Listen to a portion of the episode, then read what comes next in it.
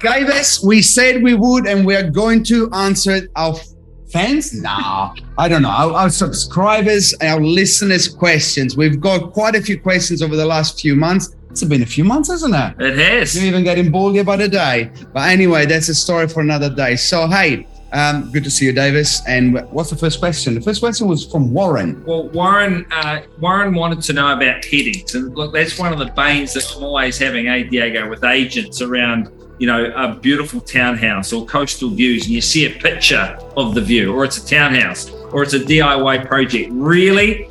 Like, you've got to get creative, because in real estate, you only bring two skills to the market. Number one, negotiation, and we're good at negotiating, eh, Diego? The best. Because we auction.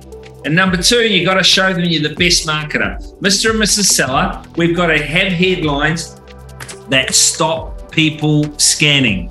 Some of my favorites were, there's only one toothbrush. What does that mean, Diego? Well, she's left you again, again. Yeah, for the third time. So, you know, taglines, don't state the obvious. People want to know why they're selling, and get creative.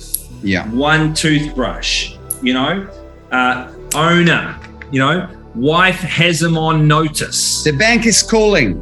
You know, just put some blood in the water. And uh, and the same person, Warren from Hamilton, asked how important it is. It is very important, because you don't want to say best house, best street, or the usual cliches. Slice it whichever way you want, or, you know, the, the same title repeat. And you know where I get my inspiration?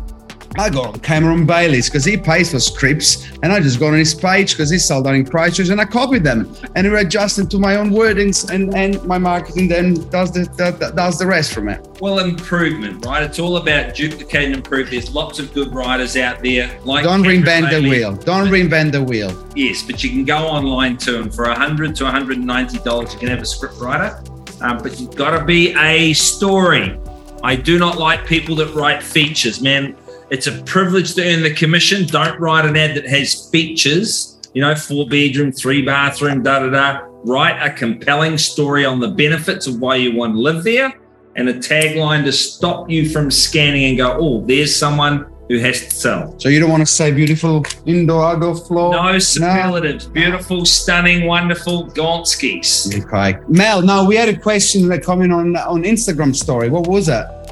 Yeah, it was, what would your advice be if you're looking to start a career in real estate? Advice if you're looking to start a career in real estate. Funny enough, I did a training session this morning with a lovely gentleman from Wellington after our trip last week, and that was that fun.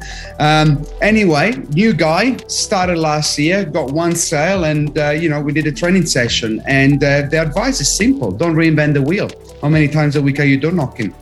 Are you door knocking the, uh, the the most qualified people that have just come off the market with Barford, Ray White, or Bayliss, or Harcourt's? Are you are you door knocking someone that is actually wanting to know how much the neighbor potentially selling for?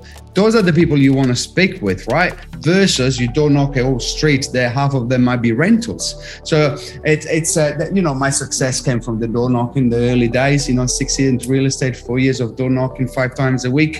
You know, I've got there. But that's what I told the guy this morning, and he knew that. He knew that.